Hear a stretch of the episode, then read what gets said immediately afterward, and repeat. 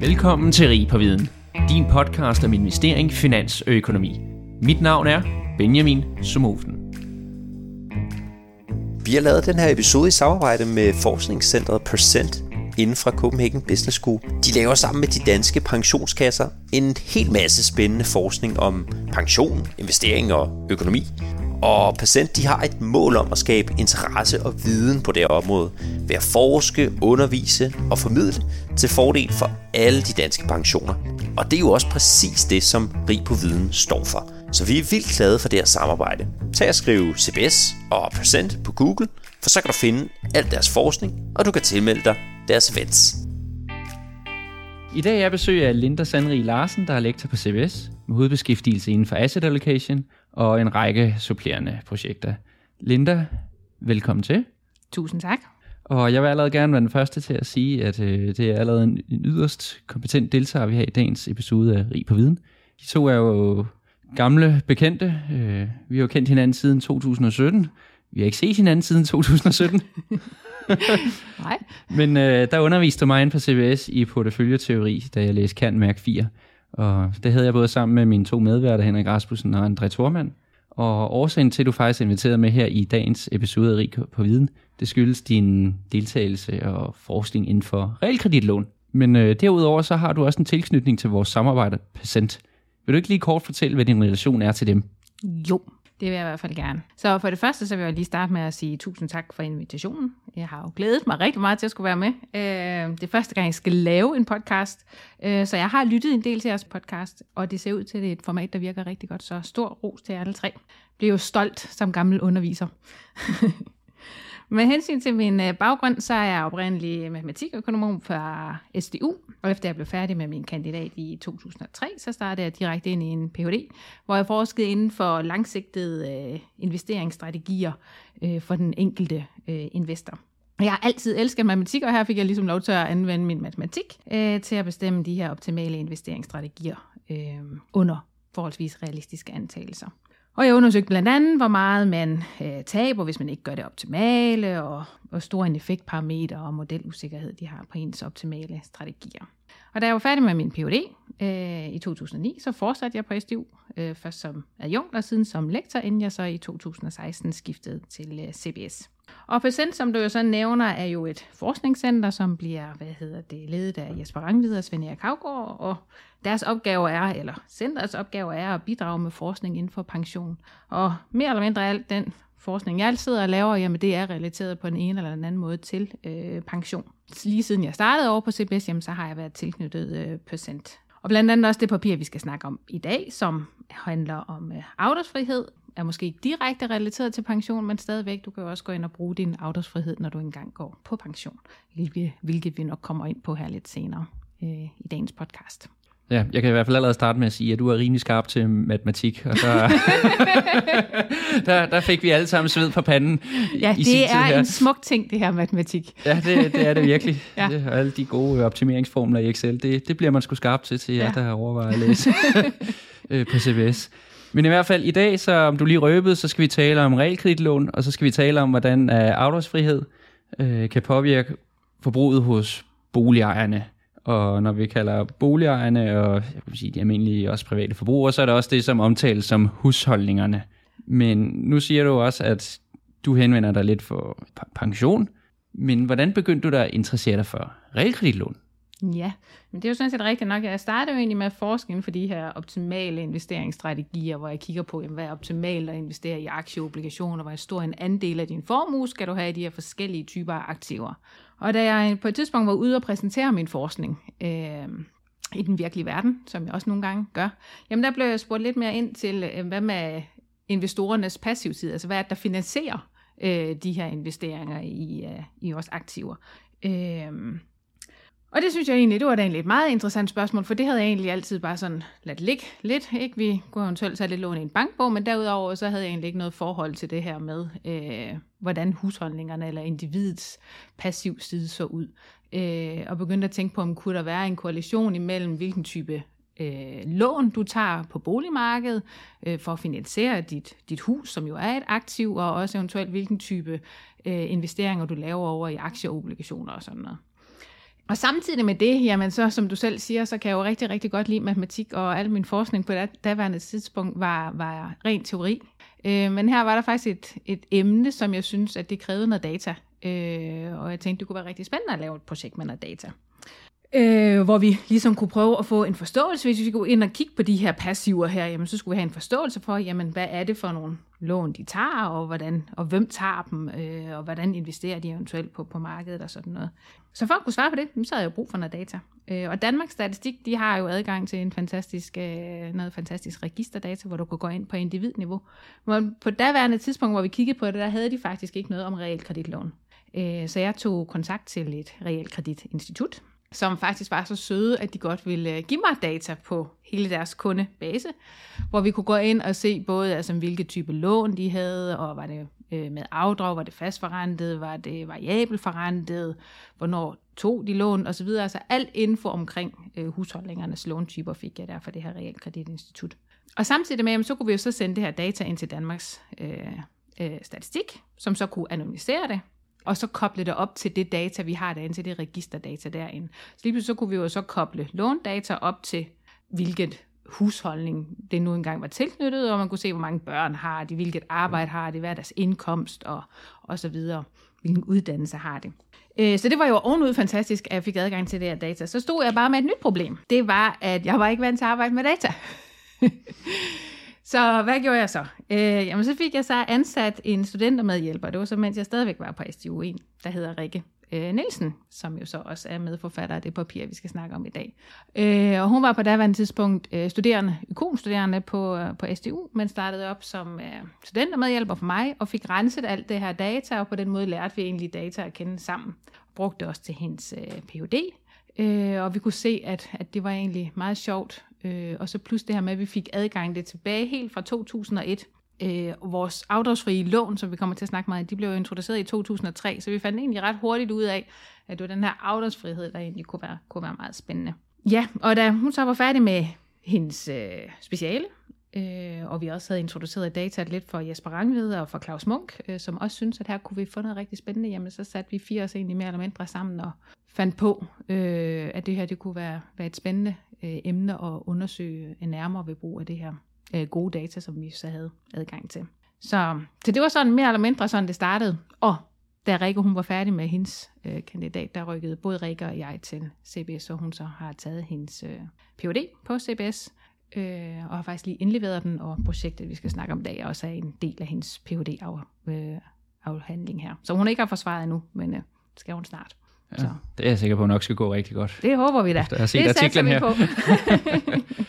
altså, men jeg kan høre, det er, jo, det er jo et ret smart tidspunkt at analysere i 2003, lyder det også som, altså, hvor man har det her skifte fra kun om at afdrage til pludselig at få valgmuligheden, og så også kombinere det med, hvor er man i sin livscyklus, og hvor store er familien er til lige, som du siger her. Altså, fordi jeg tænkte jo bare så start, altså, giver det mening at have afdragsfri lån? Ja eller nej? Altså det er jo altid, når man går ned i bank, så spørger de, Nå, hvilke lån har du så tænkt dig at have? Og der er der sikkert rigtig mange, der har stillet sig selv det spørgsmål. Kan man overordnet give et svar? Jeg sige, det giver, det giver for det meste mening ikke at afdrage, eller det giver for det meste mening at afdrage? Nej, du kan ikke give sådan et overordnet one-to-one svar. Det kommer helt an på, hvor du står hen i livet, øh, hvad der er optimalt for dig. Men der kan være episoder i dit liv, hvor det giver mening synes jeg i hvert fald, at man går ind og tager en afdragsfrihed. For eksempel når du er ung, som vi jo også kommer til at snakke om her senere, ikke? men for eksempel når du er ung, og du ved, øh, hvis du eventuelt lige er kommet ud af studierne, ikke? og du er ung, øh, du ved, at din lønindkomst den vil stige om en 5-6 år, der vil du have en væsentlig stigning. Du har eventuelt lige mødt øh, en rigtig sød øh, pige, begyndt at stifte familie, der er en af jer, der måske skal på barsel osv., så, videre. så der mangler I noget likviditet, I mangler lidt penge, men I ved også, at om få år, jamen der vil I have indkomsten til og sagtens at kunne begynde at afdrage. Og så på den måde, jamen, så kan I egentlig ved at tage den her afdragsfrihed, holde et forbrug i dag, som minder meget om det, I også vil kunne få i fremtiden. Og så på den måde her få udjævnet jeres forbrug hen over jeres livscyklus. Og det er det, jeg synes, at afdragsfriheden øh, kan bruges til på en fornuftig måde. Ja, så hvis man skal prøve at tegne intuitionen bag den her udligning her, så hvad jeg husker rigtigt, så fokuserer man meget på det inden for økonomien, at det handler om at have sådan en stabilt forbrug gennem hele livet som muligt, og det er jo også ja, essensen af, pension. Ja, lige præcis. Og det, og det er så også det, I går ind og optimerer efter, kan jeg næsten forestille mig. Ja, altså vi, vi laver jo ikke nogen optimal model eller noget som helst i det her papir her. Der undersøger vi jo bare ting, hvordan bruger folk reelt de her afdragsfri lån. Ikke? Men, men, men hvis man spørger mig, om det altid giver mening at afdrage på sit, øh, på sit lån, øh, jamen jeg vil sige, det kommer an på, hvor du står henne i, i livet. Jeg vil mene, du på altid på et eller andet tidspunkt skal få afdraget på dit lån. Det er ikke sådan, at du bare skal øh, køre afdragsfri øh, hele livet, men det kan være en god idé, i hvert fald ikke, fordi der på et tidspunkt, så kan du lige pludselig ikke køre afdragsfrihed. Du, du bliver nødt til at afdrage lidt på et eller andet tidspunkt. Jo. Man kan sige, at det her afdrag, det foregår jo som en slags opsparing. Ja. Men øh, jeg er jo her i, i slut 20'erne og har mange venner på samme alder. Og ofte så lyder samtalen også, øh, nu når vi er økonomistuderende alle sammen, er det ikke bare at tage det her afdragsfri og så smække det hele ind i aktier, og så netop give sin økonomi ved brug af, af passiv siden her. Har du en holdning til det? Det er ikke noget, jeg analyserer her i artiklen, men, men som porteføljeteoriunderviser synes jeg stadig, det kunne være interessant. Jamen altså, umiddelbart ja. Altså jeg vil sige, at du får måske nok et højere forventet afkast på investeringerne af aktierne, men, men aktiemarkedet er også meget øh, turbulent, ikke? og du kan se store fald. Det kan du også på boligmarkedet, men hvis du ikke står lige nu og her og skal flytte, øh, jamen så et fald i din boligpris over en periode vil ikke nødvendigvis påvirke dig. Øh, så jeg har sådan lidt, jamen man kan jo eventuelt godt vælge at tage noget afdragsfrihed, og så, hvad hedder det, investere i aktier ved siden af, for måske at få en mere diversificeret portefølje, men slet ikke at afdrage, når du er ung, eller deroppe af, er måske også lidt for risky business, hvis du kun tager det hele og smækker over i, øh, i aktier. Efter min mening. Men det kommer alt afhængig af, hvor risikoværs man er. Også hvor, hvor langsigtet, kortsigtet du tænker. Fordi at hvis pengene er nogen, du står og skal bruge her nu, ikke? Øh, og du så simpelthen giver dine investeringer, og så lever af de her aktieafkast, jamen så kan det blive en risikabel strategi at følge. Yes. Jamen ved du hvad, jeg synes, du er ved at blive talt varm nu, mm-hmm. og du har jo allerede givet en rigtig god teaser til øh, den her artikel, du har skrevet. Og det er sammen med faktisk et par kendte navne, både øh, Claus Munk og Jesper Rangvid, som har været med i podcasten et par gange. Og så øh, nu et nykendt navn, Rikke Sejer Nielsen. Mm-hmm. Og jeres øh, artikel har øh, noget øh, har et rigtig fint navn. Yeah. Det hedder How do interest only mortgages affect consumption and savings over life cycle. Fuldstændig korrekt. Ja, og der er ingen tvivl om, at det her det er et meget omfattende studie. I analyserer 400.000 husholdninger. Det er i perioden 2001 til 2015. Du har allerede været lidt inde på, hvad det er, I gør, mm-hmm. hvad det er, I undersøger. Men kan du prøve sådan helt konkret bare lige at sige til lytterne her, hvad er det, I ønsker at finde frem til i det papir, vi skal tale om nu? Det kan du tro. Nu er jeg jo ikke god til at formulere mig kort, så det kan godt være, det bliver lidt langt, men jeg skal prøve. Jamen, grunden til, at vi kom til at snakke om det her, jamen, det var, at, at vi startede med at kigge på ting, jamen, der var meget negativ debat omkring de her afdragsfri lån. Øh, efter den finansielle krise øh, i slut nullerne der, øh, og, og vi havde cracket af øh, hvad hedder det, Lehman øh, Brothers i september 2008, og vi havde også Roskilde Bank, som alle var relateret til de her alternative låntyper, som vi havde på boligmarkedet på grund af ejendomsspekulation. Så de afdragsfrie lån generelt havde bare sådan et dårligt ry. Og i, i Danmark, der så man jo også, at der er noget forskning, der viser, at i Danmark, der fik vi jo de, de blev introduceret i 2003, og forskning den viser, at boligpriserne ville nok have været omkring 15-20% lavere, da de toppede i 2007, hvis de her afdragsfri lån ikke øh, var blevet indført. Så jeg er ikke altså jeg siger ikke, at, at det, det var måske ikke det bedste tidspunkt at introducere de her afdragsfri lån øh, dengang i 3, men nu er de blevet introduceret, og så var det, vi vil gerne prøve at tage det positive syn på dem, og så sige, okay, nu er de der. De medførte nogle meget kraftige prisstigninger på boligmarkedet, øh, hvilket måske ikke var, var tilsigtet. Men de her prisstigninger, de er jo inkorporeret, altså øh, de prisstigninger, som de afdragsfri lån øh, inkorporeret i prisen, de er ligesom inkorporeret i de her boligpriser nu. Øh, så de er her, kan de eventuelt blive brugt til noget fornuftigt, og hvad bliver de brugt til? Øh, fordi som jeg siger, jamen det er et godt redskab til egentlig at få udglattet dit forbrug hen over din, din, øh, din livscyklus. Så det var ligesom vores tanke bag det her projekt, men det var egentlig at sige, jamen okay, vi ved godt, der er en masse negativ omtale forbundet med de her afdragsfrilån. Nu er de her, skal vi til at tage dem ud, det er ikke det, vi undersøger, men skal vi sige, okay, bliver de brugt, bliver de egentlig brugt fornuftigt, nu hvor de er derude? Og data, vi har adgang til, det giver os lige præcis muligheden for at undersøge det her jo, for at se, om, om tingene de egentlig bliver brugt fornuftigt. Ikke? Og vi finder, at det er hovedsageligt de unge og de gamle, der hvor lige præcis den her forbrugsudjævning, den kommer ind. Det er hovedsageligt der. De er de to grupper, der hovedsageligt øh, bruger de afdragsfrie lån. Ja, og det er måske også lige vigtigt uh, bare lige at fortælle, hvad er størrelsen egentlig på et afdragsfrit lån og et, lån med afdrag. Jeg har taget et lille eksempel med bare lige ved at logge ind på nogle af bankernes hjemmeside. Ja. Og det siger, at hvis man låner et realkreditlån på 4 millioner, som er 80 procent af boligens pris, jamen så med afdrag, der skal man slippe 13.400 om måneden. Hvorimod, hvis man får det afdragsfri element her, som du siger, der kan få prisen til at stige, jamen så kan du faktisk slippe afsted med omkring 2900 kroner, øh, groft sagt. Ja. Altså, så det er en rimelig stor forskel også i det rådighedsbeløb, man får hver måned. Og det er jo måske også derfor, at nogen de vælger at, at friste til netop at ikke at afdrage på sit lån. Men du skal stadigvæk huske for, at du må få det afdragsfri lån, så skal du stadigvæk kreditvurderes til, at du kan sidde med et lån med afdrag hen over en 30-årig periode. Så det er ikke sådan, at man bare kan få lov til at gå ud og købe et hus og sige, jeg kan godt sidde i det her hus, hvis jeg får et afdragsfrit lån. Du skal stadigvæk kunne sidde i det her hus med afdrag, for at få lov til at få et afdragsfrit lån. Ja, fordi altså, lad os nu sige, lad os sige, man er en husholdning, der har et budget her på 13.400, og man så giver dem mulighed for afdragsfrihed, jamen så kan de jo købe for meget mere lige pludselig, hvis lige de præcis. bare skal betale det i renter. Ja. Og det er vel det, man vil undgå, tænker jeg. Og det, men, men det er allerede reguleret sådan, at bankerne må ikke i dag give et afdragsfrit lån, øh, med mindre at du øh, kan øh, sidde for et lån med afdrag. Præcis. Og hvis vi så prøver at se lidt på de yngre segmenter og de ældre segmenter, som I også øh, opdeler i jeres undersøgelse, hvilke tendenser ser I så? Jamen de tendenser, vi egentlig ser, det som jeg synes var en af mine favoritfigurer, vi har i, i vores papir, ikke? Jamen det er lige præcis det her, at vi ser, at vores øh, unge og, og gamle husholdninger, eller ældre husholdninger, vi kan kalde dem gamle, ældre husholdninger, jamen de har en tendens til at være netto låntager, så de forbruger mere end deres indkomst faktisk. Hvorimod, at når de så er middelalderne, jamen der er de netto opsparer, så derfor er de egentlig afdraget. Så hvis du på et eller andet tidspunkt har haft et afdragsfrit lån øh, liv, jamen så har du en tendens, at du bruger mere, når du er ung, end din indkomst, og det gør du også, når du er gammel, men in between, der får du egentlig, der bruger du mindre end, end din indkomst.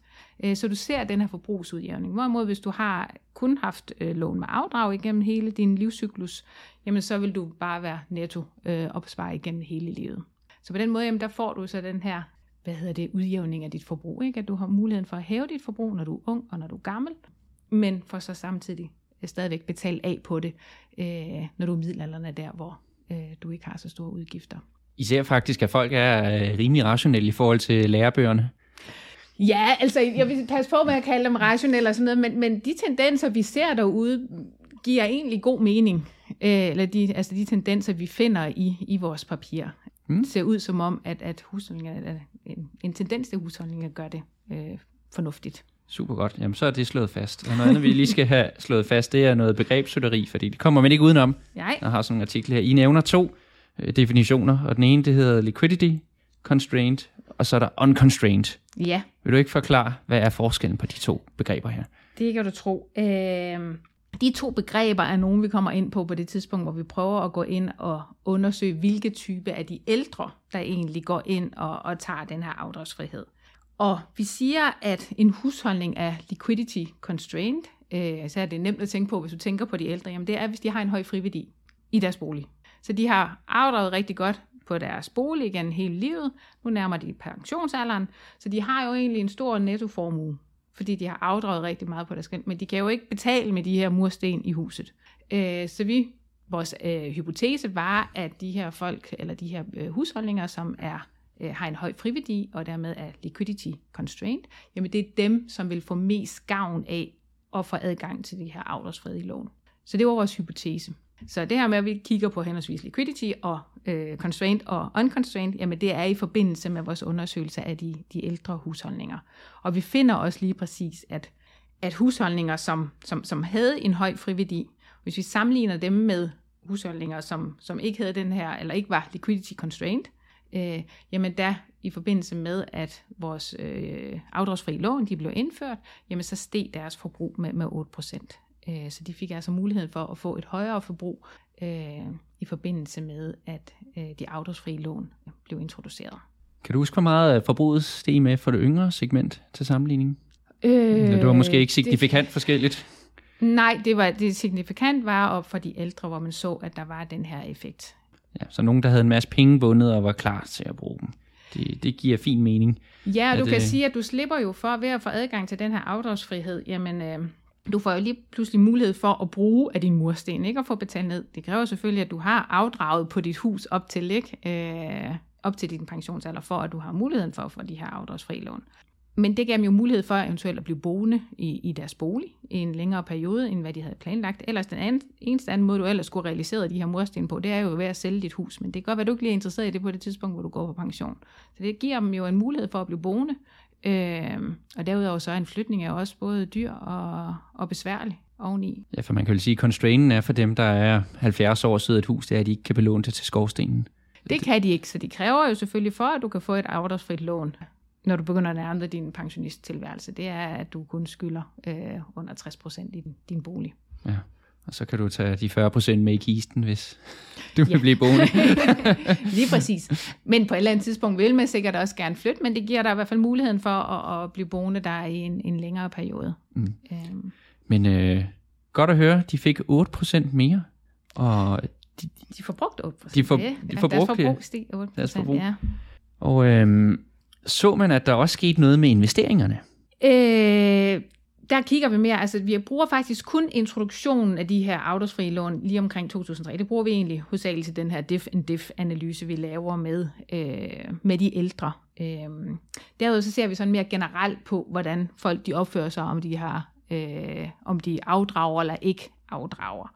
For de unge, der ser vi en tendens til, at dem, som har en høj øh, indkomstvækst, de har en større tilbøjelighed til at tage et afdragsfrit lån, hvilket jo også giver meget god mening, som vi startede med at snakke om, ikke? Jamen, hvis du etablerer med Villa, Vose og, og Volvo, det er eventuelt barn oveni også, ikke? Jamen, så har du brug for lidt flere penge. Øh, og hvis du så ved, at du får et større rådrum længere fremme, jamen, så kan du få udglattet dit forbrug på den måde. For de ældre, de fik muligheden for at blive boende. Og så har vi så dem in between, der er også stadigvæk øh, middelalderne øh, husholdninger, der går ind og tager.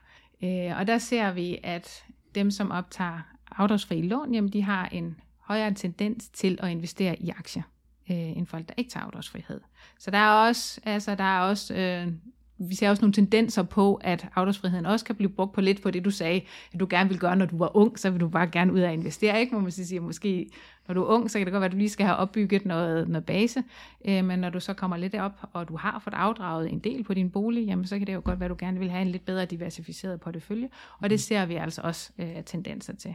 Øh, og vi ser også den her tendens til, at øh, folk, der tager afdragsfri lån, øh, betaler mere ind til deres pension. Øh, når de kommer op over de 50, mener jeg, det er, at vi ser en, en tendens til, at der bliver indbetalt mere til pension, når du har afdragsfrihed. Ja, så øh, en diversificeret på det følge, det vil sige, at man har boligen, Ja, du har aktier. boliger, aktier, obligationer, og selvfølgelig en, en pensionsopsparing, hvor du også derigennem jo selvfølgelig også er, er investeret i alle mulige forskellige aktiver. Ja.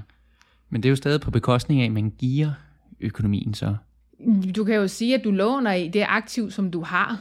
Så, det så på et eller andet tidspunkt, så vil du jo kunne sælge det der jo. Det er ikke? Altså, ja. øh, og du må jo kun låne 80 procent, øh, ja. og jeg vil jo heller ikke sige, at, øh, at du skal gå ud og tage et 100 øh, procent afdragsfrit lån nødvendigvis i din bolig. Igen vigtigt at få afdraget noget på sin bolig, synes jeg. Ja. Øh, men så på et eller andet tidspunkt, der er jo ikke nogen, der siger, at hvis du allerede øh, har en afdraget 50 procent af, din, øh, af dit lån, at der du synes, at du skal have mere stående i, i huset. Det kan jo godt være, at du mere har præferencer for at få investeret i nogle aktier eller andet. Okay. Nå, men vi er jo allerede så småt nu, at vi faktisk at sammenkoble både pension og realkredit. Så ja. det, er jo, det springer jo egentlig videre her til det næste spørgsmål. Ja. Og det er egentlig, hvordan korrelerer pensionsindbetalingerne så med ens valg af realkreditlån? Du var lidt inde på det. Ja, jeg var lidt inde på det, det altså med, at, at vi ser en tendens til, at øh, hvad hedder det, husholdninger med afdragsfrihed, øh, dem der går ind og tager afdragsfrihed, jamen de betaler mere ind til, øh, øh, til pension. Øh, en tendens. Nå, men så noget, der altid er interessant, det kan jeg huske var noget af det første, jeg lærte i, i mikroøkonomi, det er en arbitrage. ja, det og er det, sprunget dig i øjnene. Ja, det sprang mig i øjnene. og denne gang, så er det noget, I kalder for en skattearbitrage. Og den, og den er interesseret lidt i at vide, hvad, hvad er det for noget. Og I skriver det ved at indbetale på noget pension i stedet for afdrag på gæld. Ja, det kommer så lidt af, at vores artikel jo har været rundt til, til forskellige referees, og der var der nogle referees, der, der omtalte det her. Og det er, at vi ser igen ikke, det er ikke nødvendigvis en arbitrage, men vi kan se som om, at der måske er en tendens til, at der er nogen, der udnytter en mulig arbitrage, der kan være Øh, og der er sådan et hypotetisk øh, eksempel stillet op i artiklen. Øh, men det kommer sig af det her med, at vi har jo ret høj øh, beskatning i, øh, i Danmark, øh, og pensionsindbetalinger er fradragsberettiget. Så hvis du er op omkring din pensionsalder, og du er på det højeste skatteniveau, øh, og når du så går på pension, så ryger du væsentligt ned i, hvad du skal betale af skat, af det du så får udbetalt på det tidspunkt. Og er det den der mekanisme der, øh, at man eventuelt vil kunne gå ind og gøre, hvem du så siger, jamen, du bruger din afdragsfrihed, øh, tager noget afdragsfrit, og så investerer du det i et tilsvarende, eventuelt i en øh, tilsvarende, hvad hedder det, øh, obligation øh, med samme rente, og så på den måde får en, en sikker investering den vej, øh, men så fordi at dine pensionsindbetalinger er fradragsberettet, jamen så vil du faktisk kunne investere mere, end hvad du øh, sparer i afdrag. Øh, og hvis forskellen så på din, på din skattebetalinger, før og efter du går på pension, at den er stor nok, jamen så kan der være en, en, en skattearbitrage. Så vi ser jo, at vi ser en tendens i vores tal på, at, at når du er op omkring pensionsalderen, at, at folk de tager den her afdragsfrihed, øh, og at der bliver betalt, indbetalt mere til, til pension. Så det kan jo være et tegn på det, men vi, vi beviser det ikke som sådan. Det er bare, at der er måske indikationer på det. Mm. Ja, så når man, det er egentlig, når man rammer topskatten, og man ja. stadig har et beløb inden for sin, øh, sin rette pension, man kan få fradrag for Lige i det spektrum præcis. her. Og, øh, så det er en meget lille del af befolkningen, der jo selv vil, vil kunne gå ud og, og udnytte det her. Yes, og så har jeg egentlig et sidste spørgsmål herinde, vi skal runde af. Ja. Tid, tiden går jo stærkt, når man er i godt selskab. Ja. og nu har vi jo talt meget om, at man bruger afdragsfrihed til at få flere penge. Men hvad nu, hvis vi vender den om? Altså, cash er jo trash, siger man jo nu. Mm-hmm. Negative renter på bankbogen. Er det overhovedet en god idé at få afdragsfrihed? Og, og så få mere likviditet?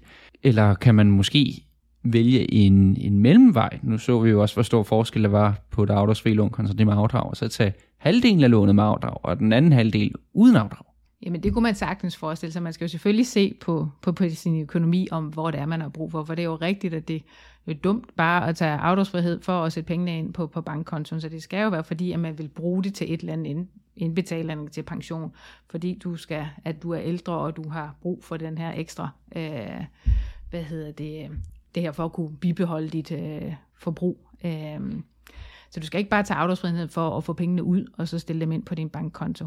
Øh, så du skal få så meget ud, som du har brug for. Og der kunne en mulighed være, at man tager 50 procent, eller du tager to lån, hvor det ene er med afdragsfrihed, og det andet med afdrag. Det har jeg selv.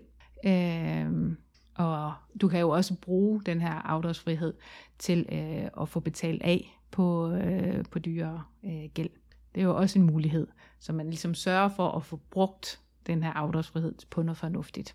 Og så, så man kan måske vælge at så sige, det lån, man afdrager på, det gør man over en 20-årig periode i stedet for en 30-årig. Det kunne man for eksempel. Det er måske det, jeg har lavet. og så kunne man jo også vælge måske at have det ene lån med noget variabel rente, og det andet med en fast rente. Øh, på den måde også fordele lidt, øh, hvad man lige er til.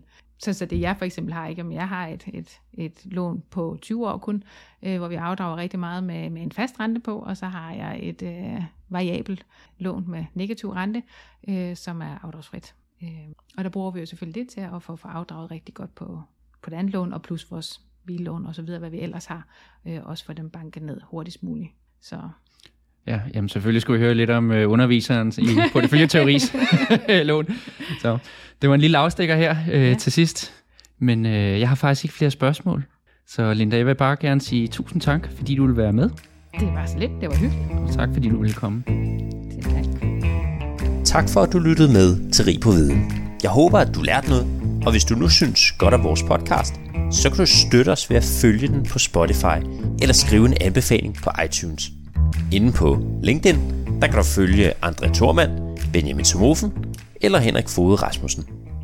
På genhør.